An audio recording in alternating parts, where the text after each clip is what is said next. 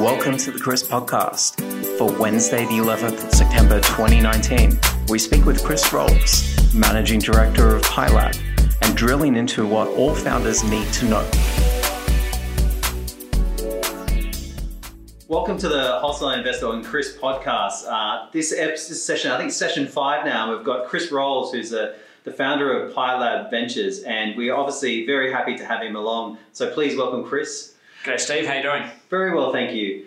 Um, yeah, obviously excited to have you here. We were just going to normally say we're going to do a, a, bit of a catch up, but obviously had the opportunity to, to have this discussion. And for me, you've actually been really helpful for me in some of my thinking, and also you've provided me insights that I don't think I've really had with uh, other investors that I've had conversations with. And what's also really nice about you is you've also got that you come from the background of actually being a founder, building a business, selling it, and then moving into the in, into the venture and into the investor into the investor side. Yeah. So to kick this off, love to hear your story. Sure. Uh, so from uh, from an entrepreneurial perspective, Yes. you mean yeah. Um, so I started uh, my first business when I was well, actually my very first business when I was in school. So I've kind of been one of those kids kind of. What, what was Hey, that first oh, business? yes, I had a, I had a couple actually. So I did the paper run thing. Yeah. Uh, I had a car washing run. Uh, at one stage, I had a, a cake making, so I used to make cakes and sell them to like up and down the street. Um, so were, mine was pamphlets. there you go. So, um, uh, and then it got a little more sophisticated, and that was at high school. I started our school canteen. Our school didn't have a canteen, so I started it with uh, with a friend of mine, and that that was actually a, a proper business in the sense that you know we, we actually made some money out of it uh, until the school opened their own canteen and promptly put us out of business. So that was. That was uh, not, not a great event, but I've um, never heard that one before. yeah, Opening up a so- canteen. um, but uh, like from a, from a proper perspective, I my first real business really was a company called Scody Performance Wear, which is a manufacturer of cycling and triathlon clothing. And I started that while I was at uni. I studied sports science at uni, and um, kind of got about halfway through the course and realised uh, I, I really enjoyed it, but there's not a lot of jobs for sports scientists out there, uh, especially you know back in the in the 90s and. Um, uh, while I finished the course, and I, I actually took a lot of my electives in, in sort of uh, in business related subjects, uh, sports marketing and entrepreneurship and things like that. But uh, I started Scody Performance Wear, which uh, would manufacture triathlon clothing initially, and the reason I started that was I was the secretary of uh, the Far North Coast Triathlon Club in northern New South Wales, and um, my job as the secretary was to organise the uniforms for that particular year. I got the quotes from the various manufacturers, and when I got them in, I realised that as a poor university student, uh, I wouldn't be able to afford a uniform. So I thought, hang on a moment, I can probably solve this problem because I had a friend that was making rash shirts uh, and selling them at markets and selling them to surf life-saving companies. And I had a chat with him and said, hey, can we make this stuff? And he said, yeah, I think we could probably make this stuff. And we went to some of his sewing contractors uh, who also used to manufacture for companies like Billabong and Mossimo and Seafolly, so that, you know, good quality manufacturing. And uh, we basically um, employed a pattern maker, made the patterns. To be honest, we actually copied the patterns from, from competitors' clothing. Inspired Um, by. Inspired by, um, and uh, and then we, we basically made the clothing, and it, it was a, a, a big success. And then the Grafton Triathlon Club wanted some, and then the Surfers Paradise Triathlon Club wanted some, and then we sort of expanded into surfwear and cycling, and that's how Scody was born. And sort of twenty odd years later, probably more than that now. Um, Probably 25 years later, um, that business still operates. It's probably close to the largest manufacturer of, cycling and triathlon clothing in Australia now. Um, Wow. So that was uh, that was my first business, and uh, I, I actually sold that a few years into that business. And the reason why is How, that how many staff did you have at that stage? Oh, I think we probably twenty ish. Yeah. Uh, so it wasn't wasn't a huge business. Um, it was a fun business. Yeah. Um, and it didn't make a huge amount of money. I mean, the market in cycling and triathlon it was very small compared to, to now. I mean, uh, obviously you probably you know you only have to drive a car Yeah. on a Sunday morning and realise how many people are out cycling on roads these days, and it was nothing like that back then. I mean, and the technology that goes along with them. yeah, absolutely. And uh, but it's it was a it was a great business. We made we, we manufactured clothing for um, uh, for you know world championships, Olympic teams. So uh, the clothes have been worn Olympic Games, Commonwealth Games, uh, World Championships. Um, so so very much um, uh, high quality. Yeah. Um, uh, you know. Uh, uh, elite sports, you know. And was it sold to a strategic buyer or? I sold my share to my business partner. Okay. Uh, I undersold my share to my business partner. So the, the, the, the exit process was I came in one day and I said, oh, you know what? I'm a bit sick of this. I think we should sell the business. um, over a coffee, he's like, yeah, all right, let's do that. So that's decided, a rough week if you've come in with that. we decided to sell it, and um, and uh, we had a bit of a conversation about, you know, what do you reckon we could get for it? And I came back in the next day and he said, oh, I actually think I should stay and, and, and, and buy your share. I'm like, oh, okay, well, should we work on the price we worked on yesterday? He's like, yeah, and done, deal done. so it was like a five minute conversation. That, that, seems like the most seamless business exit over. It was seamless, but it, but it wasn't, but it wasn't uh, as profitable as it could have been. But yeah. um, we're still very, good, we're still very good mates. Um, but um, you know, he, he he bought my share off uh, off me, and he subsequently sold half of it about two years later for about fifteen times what I sold my share to him to oh wow for. But uh, you know, uh, exercise in learning. Um, so that was my first business, and and so after that, I then um, started. Uh, I actually bought a franchise in a business coaching company. And I coached small businesses on how to improve their sales yeah. and marketing and how to recruit more effectively, really just helping Joe Blogg's average small business owner. What was the motivation behind that? Um, the motivation was that we actually had a business coach in our business, yeah. and I just kind of liked the idea of the variety. Um, so when you're in clothing manufacturing, it's kind of a lot of the same, same, same yeah. type. You know, it's once you develop your range for the year, it's all about manufacturing, stocking retailers, dealing with corporate orders, etc., etc. And it just seemed very repetitive. And seeing what he did, which was getting to play in all of these different businesses, I thought, oh, that'd be kind of cool. Hmm. Um, and it was a franchise group. It was actually a, a business called Action Business yep. Coaching. And I bought a franchise in that uh, in the very early days of, of Action Business Coaching. And um, did that for about 18 months, learned a huge amount yeah. of information. So it was literally working alongside the CEOs of 12 or 14 businesses that uh, I had signed up, and, and it was just a, a massive learning event. Uh, problem with it though is that when you sell your time, it's not scalable. It's not scalable. Uh, yeah. So that was a, a, a really important lesson uh, yeah. from that. So I sold that and then effectively invested in two of my clients' businesses.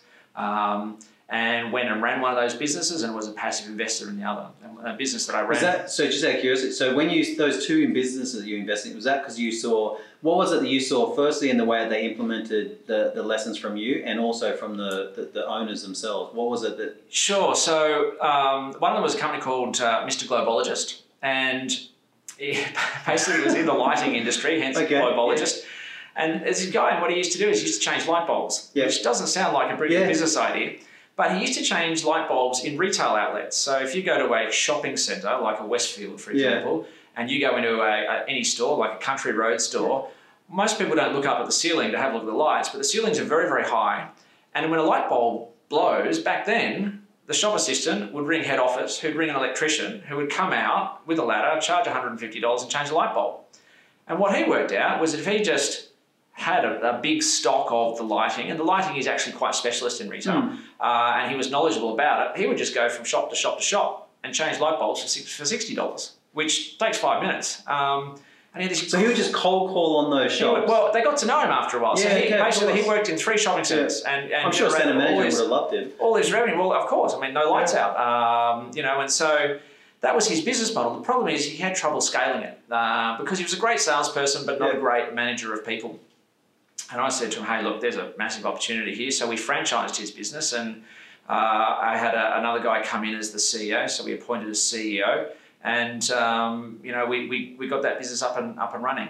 I structured it poorly, um, yeah. and what I mean by that is myself, another investor, and the CEO took a forty nine percent shareholding in it. Uh, and then about eighteen months down the track, they actually uh, the original founder uh, brought in a business consultant because um, um he's it's a funny story his his wife, who was sort of the receptionist, it was kind of two man team, or sort mm. of him and, and, and his and his wife, and she couldn't understand why she wasn't getting paid as much as uh, she wanted to be the marketing manager, but didn't have any sort of skills in that space, and it just got a bit messy. And, yeah. and she couldn't understand why she could, you know, they own fifty one percent. Why can't she be the marketing manager? Why can't her husband be the CEO? And the reason why is they didn't have the skills to build the business. And in the sort of twelve months that we were in there we built it to 20 vans on the road. Uh, 80% of the franchisees were profitable inside six months. You know, enormous success, mainly because of the business model. Um, but they came in one day and oh, I wasn't there, but the CEO wasn't allowed in. The doors had been, locks had been changed on the doors. There was a security guard outside. It was this most bizarre thing. And it was like kind of a, a hostile takeover. And so, you know, it's sort of headed towards court and then they we settled down to court, and uh, the business kind of went along without It's us. crazy how many businesses It's- you hear are killed by ego, and ego for like fighting for what? Yeah, absolutely. Well, and that, then about twelve months later, they went into receivership. So, um, you know, it's you it's actually- lost opportunity. okay. Yeah, yeah. But it sounds like you guys actually did okay from it. Oh, we got like I think I would argue, you know, of the businesses that I've run over the years, that was one of the best business models. I didn't Yeah. come up with the business model; he came up with the business Yeah. model. Um, but you know, in a in franchising, where you've got a business model where you know eighty percent of the franchises are up and running and profitable inside six months, that's highly unusual. Yeah. Um, and making good money. Um, you know, Were you tempted to buy it out of receivership? Um, Or you by then, stage? by then it was you know uh, it was it was kind of the answer is no. Uh, it, it would have been messy, and and I'd already you know been working on the other business, which was a company called First Class Accounts, which was a, another interesting story because that started. Now that brand I've heard of. Yeah, well, yeah, most people have heard of first class Yeah. accounts, and the reason behind that is that when the GST was introduced um, in the Ninety nine, wasn't it? I was going to say late nineties, I Yeah. think. Um, every business in Australia was given a voucher to, I think from memory, it was like a two hundred and ten dollar voucher, and you could go and buy a copy of MYOB or QuickBooks. Or, or you could spend it on anything that had to do with printing um, for new price lists and things like that in order to help businesses adjust to the GST. Yeah. And so the bulk of people bought software like QuickBooks and MYOB uh, in order to basically digitize their accounts. The problem is that none of them knew how to use a computer. And this business I invested in was looked after small business accounts. So it was kind of like a, a, a sort of like a high end bookkeeping or a sort of a low end accounting firm. And his phone just rang off the hook. Um, so we applied the same franchise model to that. And 18 months later, we had 120 offices open. Um, and it was just this right place, right time with a with a, a reasonable business model. Funnily enough, the business model wasn't as good as say the Mr. Globologist one, um, but I structured it better. We didn't have some of those ego issues, um, and it, it became a, a huge success. So Interesting. yeah. Well, surely, like going at that sort of scale, growing that fast in eighteen months, surely there must have been like what sort of challenges did you find you sort of faced in growing at that pace? oh, all sorts of challenges. Um, so I even the onboarding of franchisees at that Yeah, pace yeah. So we did them in groups. So we Yeah, would well, you had run. We would do them in groups of ten at a time, and we'd run them through our. We'd we'd, we'd bring them. We they basically living in a hotel. We'd Yeah. run training for a period of two weeks. Um, you know, they would get out on the road. We'd find them their first, you know, customers for them. That was a, you know, a big thing. Uh, was finding the first customer. Finding customers then was really easy because it was just a, you know, truckload Yeah. of them. Um, but we did make some mistakes, made a lot of mistakes. You know, one of the classic franchising mistakes is, you know, early on when you're when you're bootstrapping and you're struggling for cash, uh, you know, if, if someone can breathe, you'll pretty much put them on. Um, which which People don't realise that, but that's so that, true. that, that is exactly what Yeah. happens in the franchising industry. Yeah. And and it takes you a while to realise that the short term gain is not worth the long term Yeah. pain. And so, you know, 18 months into that, we actually had to uh, clear a whole bunch of them out because they just weren't capable of, of, of running the business effectively. Um, but, you know, they're, they're things you learn and we dealt with that. Yep. Um, so, yeah, I had that business for probably three and a half, four years. Yep. While I had that, You move fast. I well, I did for, for the first few. While I had that, I invested in a real estate agency, just as a passive investment. Some friends were opening a real estate agency. I used to help them out on the weekends, and um, and it was What sort of fun. stuff were you helping them on the weekends? Oh, I would uh, oh just stuff. Uh, go along to open homes. I would uh, help them set up the database, like a CRM structure, Yeah. which back then most real estate agencies didn't have CRM systems. So were you doing this before you'd invested or after you'd invested? Oh no, um, you know, I invested and then started And doing did- this. Yeah, helped them out on the weekends and, and that sort of thing. And I thought, wow, this whole real estate thing is quite fun. Um, and so that's that was really my catalyst to sell first class accounts. So I sold first class accounts again to my partners. Uh, another very quick deal. Once again, undersold it, so I didn't really learn from the first time, but uh, I got a better outcome. Um, but definitely undersold. I don't think that one. anyone's feeling sorry for you at this point with your underselling. So um, you know, and, and then got into the, the real estate business full time, and Yeah. um, you know, I, I sort of was helping them out. It, it was clear that, that that I was probably the best choice to be the CEO of that, and and uh, we did. We built a very successful, you know, quite a large sales team uh, in in real estate. How, how many did you have? Uh, we got up to sort of 16, 17 salespeople, Yeah, which is wow. quite large for a for a, you know Yeah. a, franchise. We were part of a franchise group, part of the Harcourts group. Yeah. Uh, we were the fifth largest Harcourts office in Because Australia. at, at that time, they, they were sort of all commission only, wouldn't would they have been? All commission um, yeah, and it was just it was just transitioning to this scenario where you had to actually pay a, a base salary Okay. to them. And what year is this?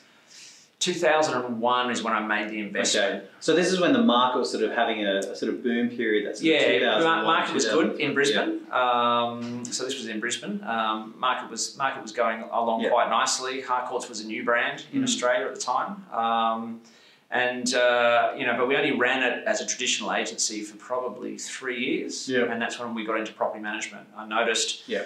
you know, the, the problem with with real estate sales is it's a hard business to scale. So you've got a lot of high profile, personality driven people that are often very difficult to manage. A lot of egos involved Yes. um, and it's it's a notoriously difficult business to scale. It's also very cyclical as well.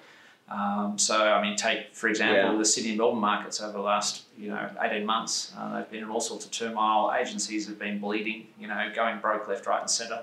And that property management business sort of becomes the core. Yeah, absolutely it becomes the core. And I looked at it and I thought, wow, no one in the industry is doing this particularly well. Yeah. What if we just get rid of sales altogether and specialise on just doing property management really well? Uh, and that's what we did. And we really focused on operational efficiencies. We uh, really focused on developing software for the real estate industry.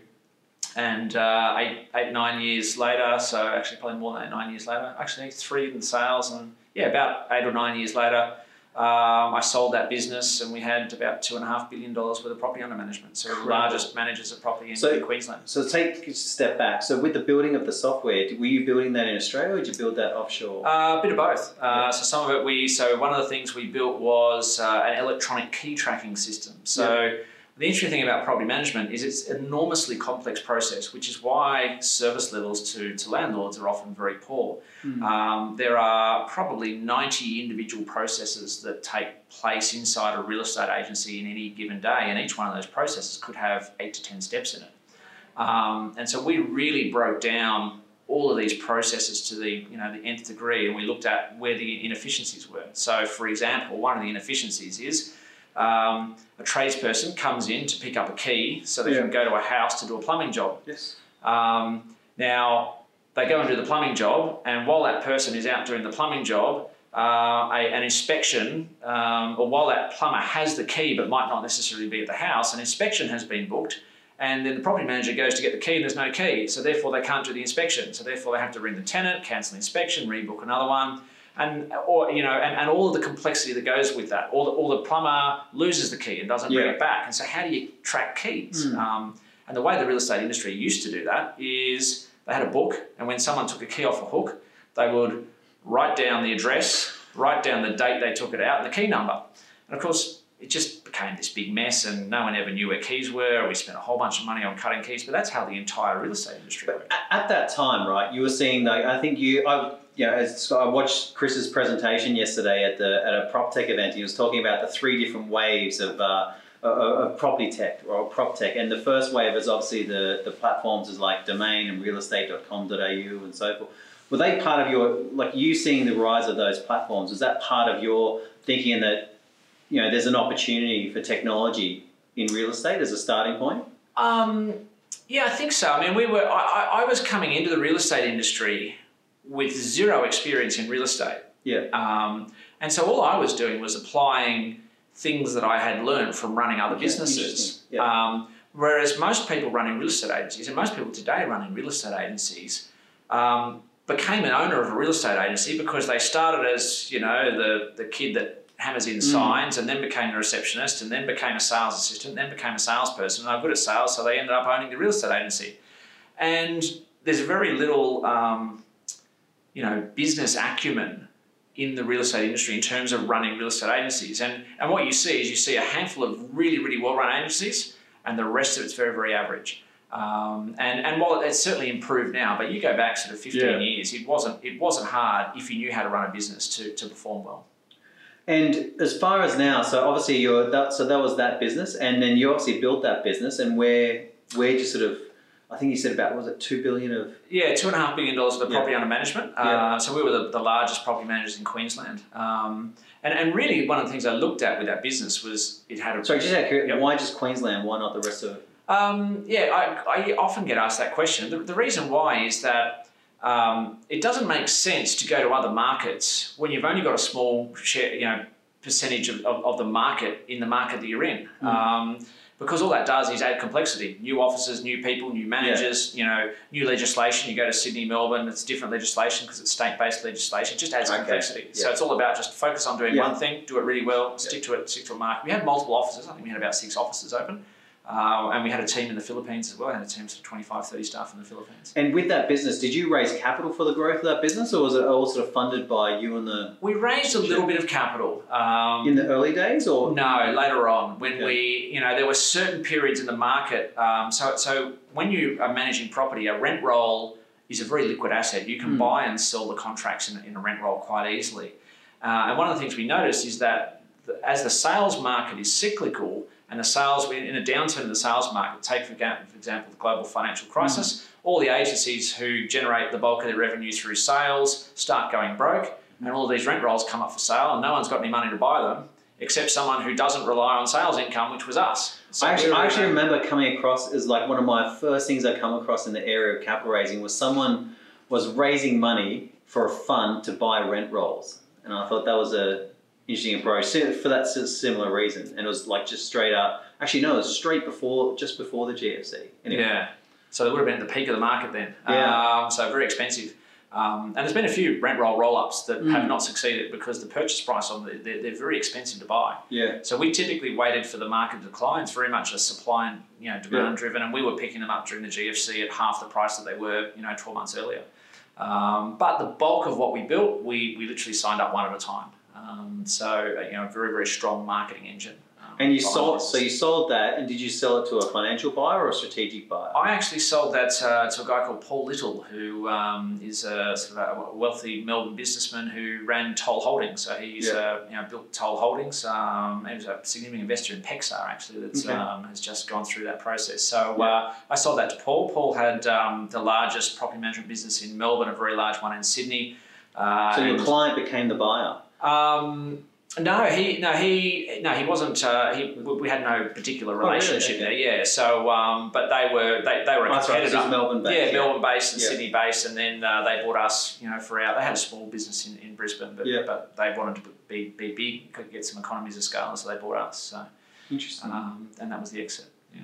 Brilliant. And so, and out of curiosity, how long did that process take from start to finish when the first discussion happened to the actual transaction being done, money in the bank account? What was, it was, was that time frame? It was pretty quick. Um, and the reason it was pretty quick was that we weren't really thinking of selling. Yeah. Except that we had a couple of unsolicited offers. Um, so this is around 2015. Yeah. Um, 2000, actually, it's the end of 2015.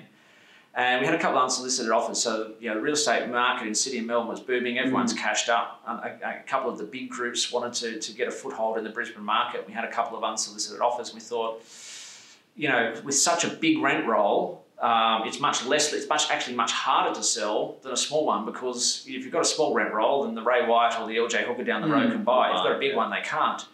Um, so we, we sort of thought, okay, let's actually put it on the market and see if there's a buyer there. And um, we did that, and we, we kind of knew who was capable of buying it. Yeah. We reached out to those those people, and, and one okay, of those so that's real estate. So just going a step back again. So you're obviously ready to sell. What did you do to, in preparation before that sale to get the business ready? I think, uh, well, I guess I guess we didn't specifically prepare for the sale, but we always ran a very very organised, structured business. Okay.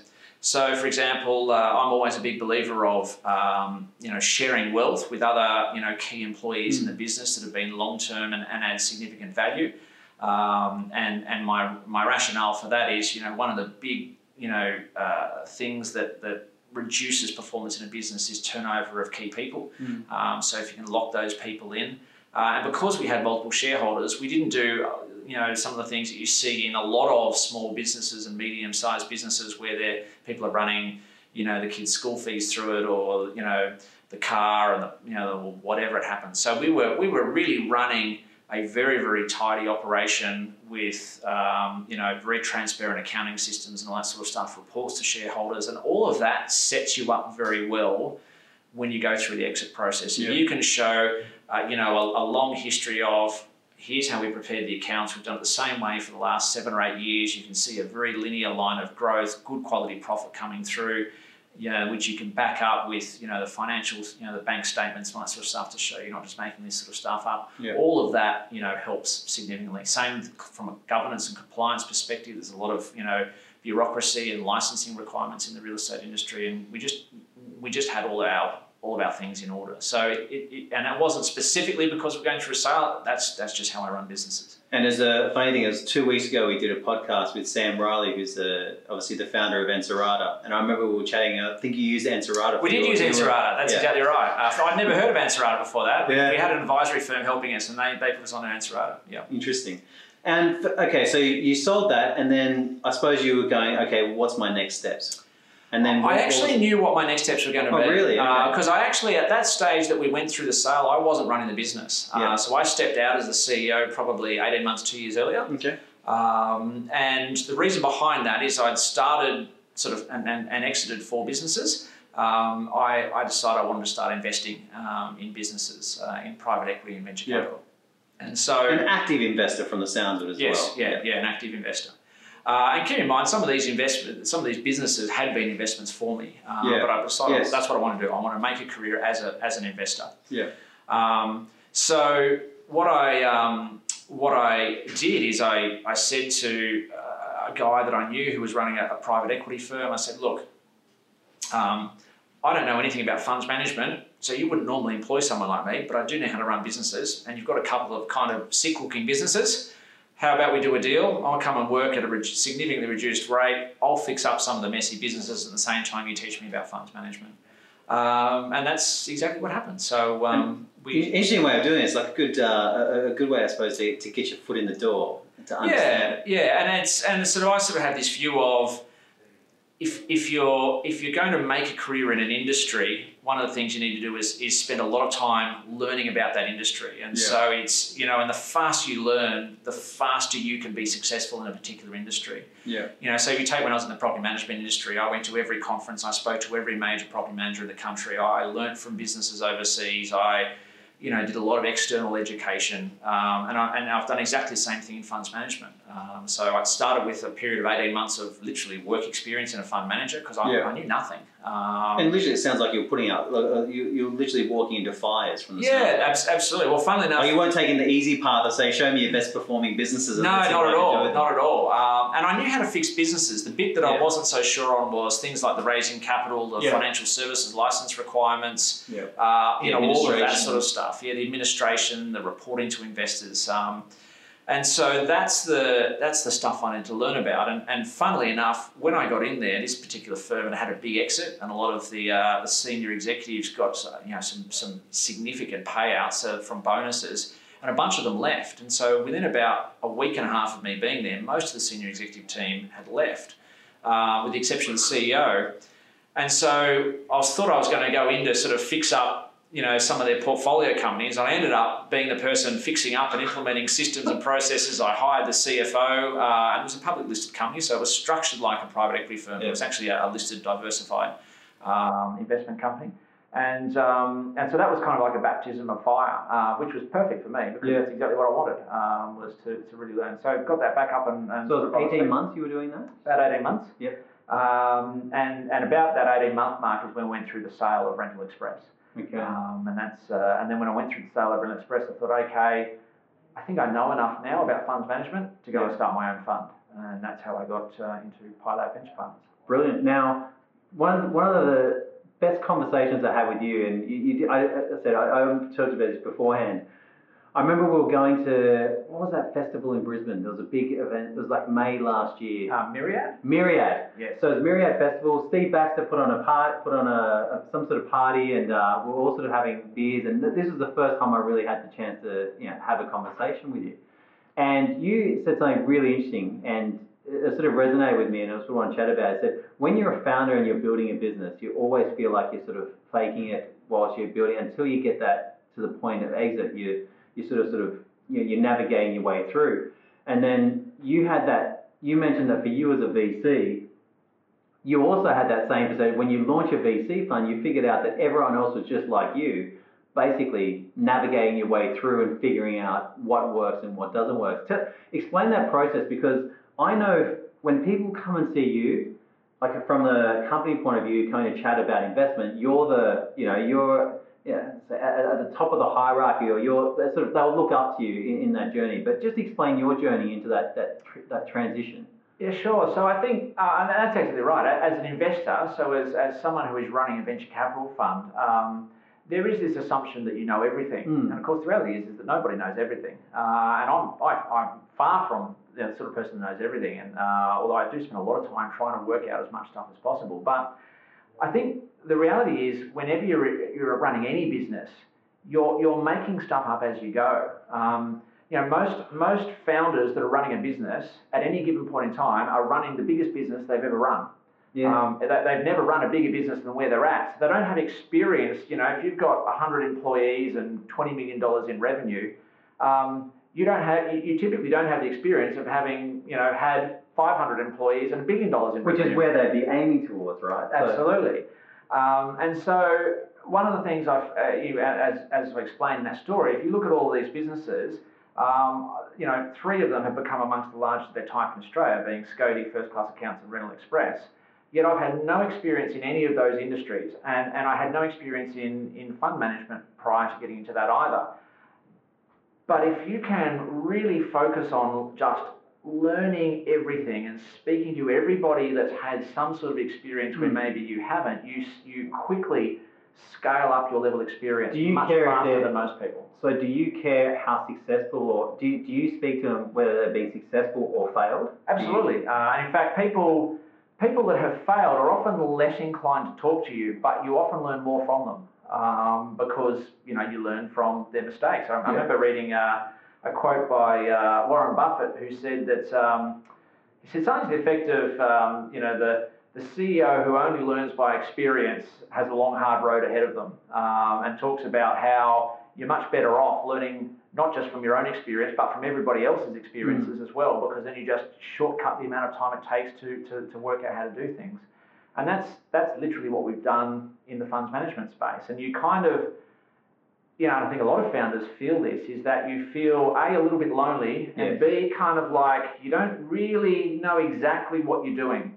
And of course, most people don't don't share that they don't know you know that, that obviously if you're you're having a, a meeting with a client about you know how you're going to construct a, a 30 story building for them and you've only ever done a 20 story one before it's certainly not something you highlight. You kind of go in that meeting saying yeah no we, we, we build buildings all the time. Um, but in the back of your mind you're thinking okay well we've never done a 30 story one but here goes type thing and that's yeah. the same for everybody yeah. uh, it's just funny that most people don't admit that um, it's a dance right and then I said I'm trying to explain it. I had a conversation with my team. The really hard, the hard thing about being a founder, whether you know, you're, you're a founder of your fund, you literally spend 90% of your life thinking about things which don't exist, which yeah. you're working on. Like you spend a lot of time, like I say, when you're sort of thinking forward, obviously a lot of time, you spend a lot of time dealing with internal things that you have to deal with. But when it comes to where you're going in, in a direction, like you're sort of creating things which you know that's where you're spending your headspace and it's Absolutely. very difficult Absolutely. And I think over time one of the things you learn is is you learn the basics of running a business. And the basics are if you can if you can recruit well, you can you can get good people on board, you can manage them, keep them happy, keep them productive, then really your key role is, is about strategy. Which direction you, you, do we take these people in? I was going to say, you make that sound like it's easy, but it's obviously not. You know, yeah, if, if it was that easy, um, it's it's it's not complicated, but it's also not easy. Yes. Is, is, the way I is the way I put it. Um, so what would the what would, what would you say would be your strengths in the recruitment process? Um, I would say that my strengths are that a I've recruited more people than, than most people will do in a lifetime, yeah. and I'm probably only halfway through my career. And b I've probably read more research about recruiting than most people have read full stop. Um, and so, you know, I mean, the classic. What, what, what, sort of things would you? Oh, the classic recruiting process. Um, what do people do? They, they, they place an ad on, on, on Seek, they get some applicants in, they do a one hour interview with that person, ask them some surface level questions. Um, they let recruitment agencies um, do, do reference checks. Um, all of those fundamental areas in recruitment. I mean, when you think about it, if you're using a recruitment agency and a recruitment puts, agency puts someone forward, you're going to pay them if you give them the job. So if you get them to check the references, well, if they get a, a, reference that's a little bit dodgy, well, what are they going to do? They're going to go, oh, that was probably, you know, not representative, and so I'll just leave that information out because they are incentivized to get this person a job because that's when they get paid. So they, they're, they're getting um, you know recruitment agencies to do reference checking for you is is a complete conflict of interest, and so that's something you know I, I never do. Um, the other thing, you know, a, a, really basic thing is when you're having an interview with someone. Um, when, when you're talking about the roles that they've had, um, most people will give you two or three references on a resume. Now, you know those references are going to be reasonably good. Um, they're not always, so yeah. they're still worth ringing. But the key is to find out who they reported to in each of their previous positions and say, hey, look, um, Steve, uh, I know you, you, you, you, used to work at IBM. Uh, who did you report to there? Okay, great. What would that person say about you? Okay, great. Do you mind if I give them a call and ask? and have a chat to them. So whoever someone lists, you pretty much ignore and just find out who they are. Oh, I still ring those people. Yeah. But but but I also I also specifically ask during the interview yeah. and I speak to six or seven people because an A grade uh, team member will have zero issues about you speaking to people they've worked with previously. Yeah. And even if they've even if they've uh, had you know worked with people that they've had um, maybe personality clashes with they'll outline that. They'll be very clear about that. Well, you know, feel free to ring, you know, Bob Smith. He was my boss at such and such. Um, I don't think we saw eye to eye on a couple of things, and here's why. But feel free to give him a call, yeah. um, you know, and get his side of the story because A grade, A grade, you know, players, um, you know, are, are, not concerned about what other people are going to say about them because they know that they're, that they're good team members. Um, and if there was a, like for anyone that's listening to this, if there was certain books that you, is there certain books or certain things or videos that you yeah, recommend sure. people um, So on, on recruitment, I, would say I've got two go-to favourites. Yeah. One is called Hire With Your Head. Um, yeah. And the other one is called uh, Topgrading. I can't remember who Hire With Your Head is written by, but if you Google it, you'll be able to find out. Topgrading is by, uh, written by a guy called Jeff Smart. Okay. Um, so two, I think probably the two best books on how to recruit uh, A players in, in, in business. And such an absolutely crucial thing. Getting did, the right did you, people. Did you use any sort of profiling tools or any?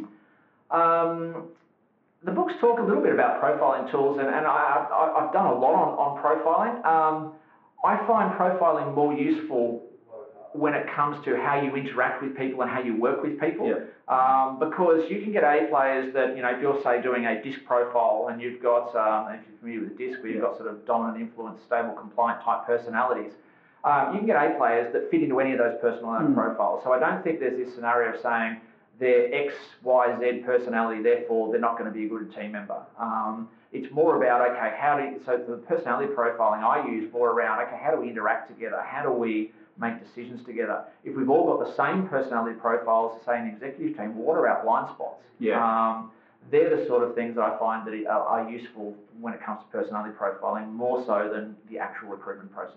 Interesting. I reckon we could actually do a complete podcast on that on Probably the actual human yeah. side. Yeah.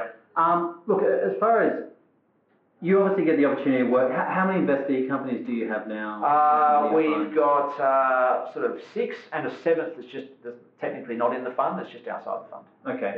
And what have you observed with the now sitting on the? You know, obviously you've been on the investor hat for quite some time, but now sort of now that they're in your fund, what would you say? If there's any founders listening to this, or any investors that sort of uh, are fairly active with their founders, what are, you, what, are, what are the things that you've seen that are, are key success elements with founders in the high growth businesses? Um, so I think I think there's probably a few things that that when I look across businesses, not just the seven that we've got interest in at the moment, but I look across other businesses I've been invested in over the years. I think there's a couple of key things. I think you know probably the most important one is is the founder slash CEO coachable. Mm. Um, you know, are they are they open to to thinking that may be different to to, to their own? Um, and I think that would have to be the number one thing that determines the long term success rate of a founder in a particular you know in a particular business. Yeah. Um, because it, it, comes back to what we've just been talking about. Nobody knows everything, but if somebody thinks they know everything, they're not open to learning new things and, and being open to new ideas and new ways of doing things. And so, therefore, they're less likely to, to, to learn by other people's experience. They'll only learn by their own experience, and as a result, they will they will grow to a certain level and kind of cap out and, and really struggle to take yeah. a business beyond that point. Now, you can only find that out after you've invested into them, yes, right? This is so, what do you look at before you've invested? It, it, look, it's a, an excellent question, and you know when you're investing, there's there's so many things you take into account. So first of all, so like us, we're a fund manager. We've got a particular mandate. So you know a business has to fit into certain Yes. industries, has to be a certain size. We have to be able to deploy a certain amount of capital. So it's got to tick all of those boxes first. Then it's got to have a business that um, has the right growth metrics, um, has a, a business model that is financially sustainable. So it's got to tick all those boxes. Then we've got to be able to uh, do a deal that we think is at a, a, a reasonable valuation, where that is a, a fair and reasonable valuation with the right terms. So you've got to tick all those boxes, and then you've got to tick the team box. Um, so if it kind of doesn't get through all those ones, you then, you know, we don't go through all the detail around the team until we sort of get to that, because that's the really time-consuming bit, and um, and and you know, you then kind of go through. So, you know, so how often do you get the the perfect scenario of all of those things Mm. being ticked? Pretty rare where you get them all perfect. So you must wait. You must weight it in your head mentally um, in some way. Yeah, well, we do, but we, well, I mean, uh, to be honest, we, we look at a lot of businesses. That's what we do. Yeah, true. I Um, remember you showed us like uh, yesterday. It was like uh, 430. 432 businesses we've looked at in the last two and a half years Yeah. uh, to make in that fund six investments. Yeah. Um, so you know you go through a lot of That's businesses. such That's- an interesting that's- stat. that's so mine was on the other side, right? So when I'm talking about founders, I'm talking about how many investors they need to speak to before they get one. Yeah. And people are surprised when I use the metrics that they need to have at least 10 to 40 investors in their deal room before they get one. yes. Right. So you think about your metrics as far as you know, it, it's yeah, you, you're meeting you- what is it one in 80? Yeah, yeah, circa. Uh, every Yeah. 80th business we invest in. Yeah. Um, so, you know, and, and in fairness, a, a lot of those businesses are too small. So Correct. it's probably, you know, but if you But still, of, you're looking at it, we right? look at, we look at everything, in, Yeah. in, you know, that, that is because we invest in, in a niche which is, is technology that sits in and around the real estate Yeah. industry with this particular fund. And so, uh, because of that, there's only so many businesses in that space. So we look at them all. Um, And in your investment style, are you typically leading the investment or are you following the investment? It, it depends. Uh, we've probably led on probably half of those investments. Yeah. Um, on the other half, we've, we've not led. And when you've led investments, do you have other groups that typically will follow you in? Um, sometimes. Uh, so some of our investments we're the only investor. Some of them Yeah. we're part of a, a group of investors. Uh, one of our investments uh, we've we've got the Queensland government that have co-invested with us. Okay. Um, it sort of depends on the scenario. I mean, we've been invited into investments, so we, we work quite closely with some of the banks' venture funds because we're obviously in property. Yeah. If they're investing in things that have you know a relationship that are relevant for the bank, it often has a relevance to the property industry, uh, and, and very often in early stage investing, it's about getting the right people around the business in order to support it that, that, Mm. that actually creates some of the success. Um, so So when you say right people, what are you looking at? the right investors, um, Okay. you know, so Because there's obviously all sorts of other things, like service providers I found is another big one. Like the right service providers, whether it be accounting, legal, Yep. um, you know, even software that the company uses, all that sort of stuff is important. Do you Abs- sort of, Absolutely. Um, yeah, so we're pretty hands-on. Um, Yeah. So we're uh, sort of we, we have a small portfolio of businesses that we're pretty hands-on. So we'll,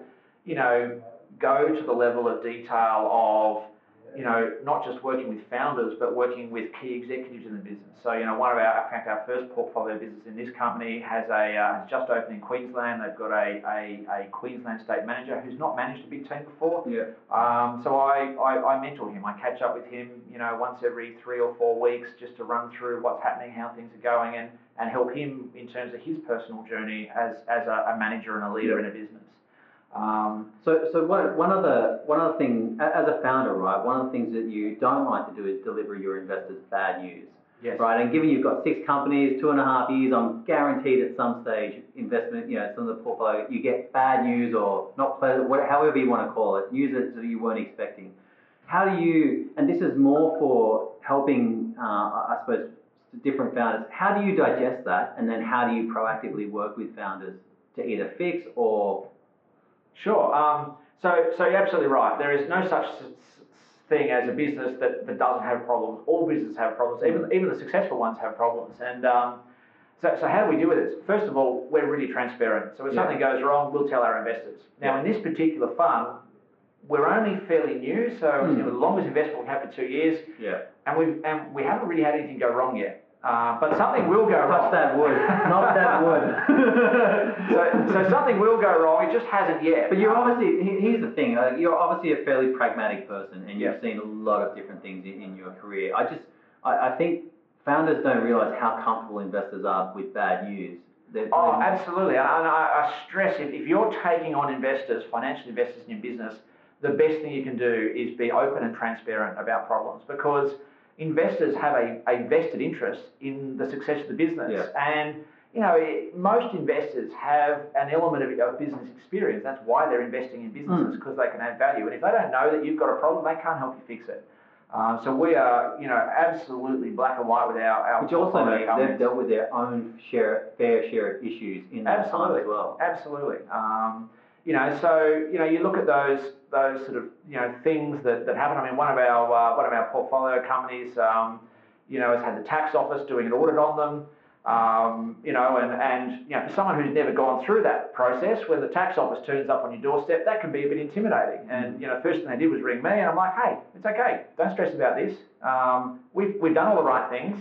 Um, have a conversation with them, get the accountant um, on the phone, run through whatever it is they want to know about, and and one of two things will happen. They'll either find something we've done wrong, which we're pretty sure we haven't, uh, or two, they won't. And if they if they won't, then we'll go away, and, and they'll go away, and then that's exactly what happened. They Okay. literally it was a very very quick you know process, and you know, but for someone you know, as we've talked about, being a founder can be lonely. Yeah. And all of a sudden, the tax office is on your doorstep, um, you know, and all the employees are sitting around going, well, who are these tax people? And, you know, it, it can be quite intimidating. But Yeah. that happens all the time. And, and if you haven't been through it, and I've been through that in businesses that I've run, um, you know, it's the, the great thing we've got here in Australia is we've got, while we've got a lot of red tape and bureaucracy around, around business, what we also have are, are relatively fair processes in dealing with it. And so if you Yeah. genuinely, you know, strive to do the right thing, sometimes even if you have made a mistake, but you strive to do the right thing, you, you'll, you'll almost always get, um, you know, a, a reasonable hearing from whoever it is, whichever, you know, department that is, Yeah. checking up on you. And just as a like sort of final two things I want to go through is what would be your what would be your key advice that you'd provide to a founders as far as in their you know so they're going through the growth phase so everything's exciting they're thinking about raising money what would be some of the advice that you'd provide to them Um, so the advice I would provide was start speaking to investors before you need the money. what Um, time frame Well, that sort of depends. Um, uh, so it depends on the size of, of, of your business, and, Yeah. and uh, I mean, the reality is is that raising capital is a big distraction to the business. yes Um, so you know, and and for investors, a lot of investors, uh, you know, a lot of the decision as to whether they invest in a business comes down to trust, because ultimately, it is a, a very it's a very risky thing, and and the better you know a founder. Um, even if it's through casual coffee catch-ups and things like that, the more likely you are to invest in their business because you you've got a sense of hey, they're a reasonable person. Like the reality is, a founder running a business can rip their investors off, Mm. you know, very very easily, particularly in a private business, a small private business where accounts aren't audited and those sorts of things. That's that's the reality. So there needs to be a level of trust there. So so one of the things I would do is sort of say, um, you know, speak to to potential investors early. Um, not necessarily about on investing in your business, but asking them about things. So if you know that there's a particular investor that invests in businesses that are like yours, you know, catch up with them, you know, for a coffee, maybe to ask them about, you know, how do I go about finding investors? What do you look for? What's Yeah. important when you invest? Who else should I be talking to? Um, you know, can you help me lead X, Y, they Yeah. think about your business Absolutely, and, and the interesting thing I've learned over time is that most people um, that that have been successful in business are very open to helping other people that are on Yeah. the same journey. Uh, you know, and I, as I mentioned earlier, I've spoken to truckloads of people. I, I've, I've run probably 80% of all venture capital investors in Australia and probably 30% of all private equity investors in Australia to have a conversation with them about, well, you know, what have you learned? How do you go about doing this? How does your investment committee work? How do your risk reports work? How do you report to investors? Asking all those questions. And sometimes it takes multiple telephone calls and sometimes people don't, don't get back to you. But when you get them on the phone, they'll almost always have a chat for half an hour, catch up for a coffee. It's very rare where someone is actually rude and says no. yeah Uh, and the same applies from our perspective. People ring us all the time wanting a bit of help with that or some advice on something else, and, and we're always happy to give it because I think there's very much a theory of the you know the more you the more you give out, the more you get back type thing. And like, I just want to put a time frame around this. Would it- be, you know, three months that you'd start having that conversations beforehand, or would it be six months, or what Sure. would you, I think um, I know you said. Yeah, uh, the answer is it, it depends. You know, if you're if, if you're uh, a business and you're raising a ten million dollar Yeah. round of funding, it's the first time you've ever done it. Um, you know, and you're an early stage business, that's going to be pretty hard. Yeah. Um, if you're raising two hundred fifty thousand dollars, that's going to be pretty easy, uh, depending on the metrics of your business, right? So, so Mm. it's, it's a really hard question to answer. The way I would look at it though is is understand that that if you've got a business that's going to need rounds of capital in order to raise, then you should always be raising capital. And what I mean by that is you should always be having meetings, talking to people, making connections, building that network of people that can support your business financially. You know, when the when the time comes to need that. So really funny. So the principles for Chris that were sort of outlined in education is number one, get ready. Two, stay ready. Number three, always be raising. How do you imagine that? And and the fourth one is get to a fast yes or no. Now- and, and that's a really important one. Now a um, no doesn't, and also the other thing I've seen is a no doesn't. A no just means not. Can also mean not now. Yeah. But often there could be milestone triggers.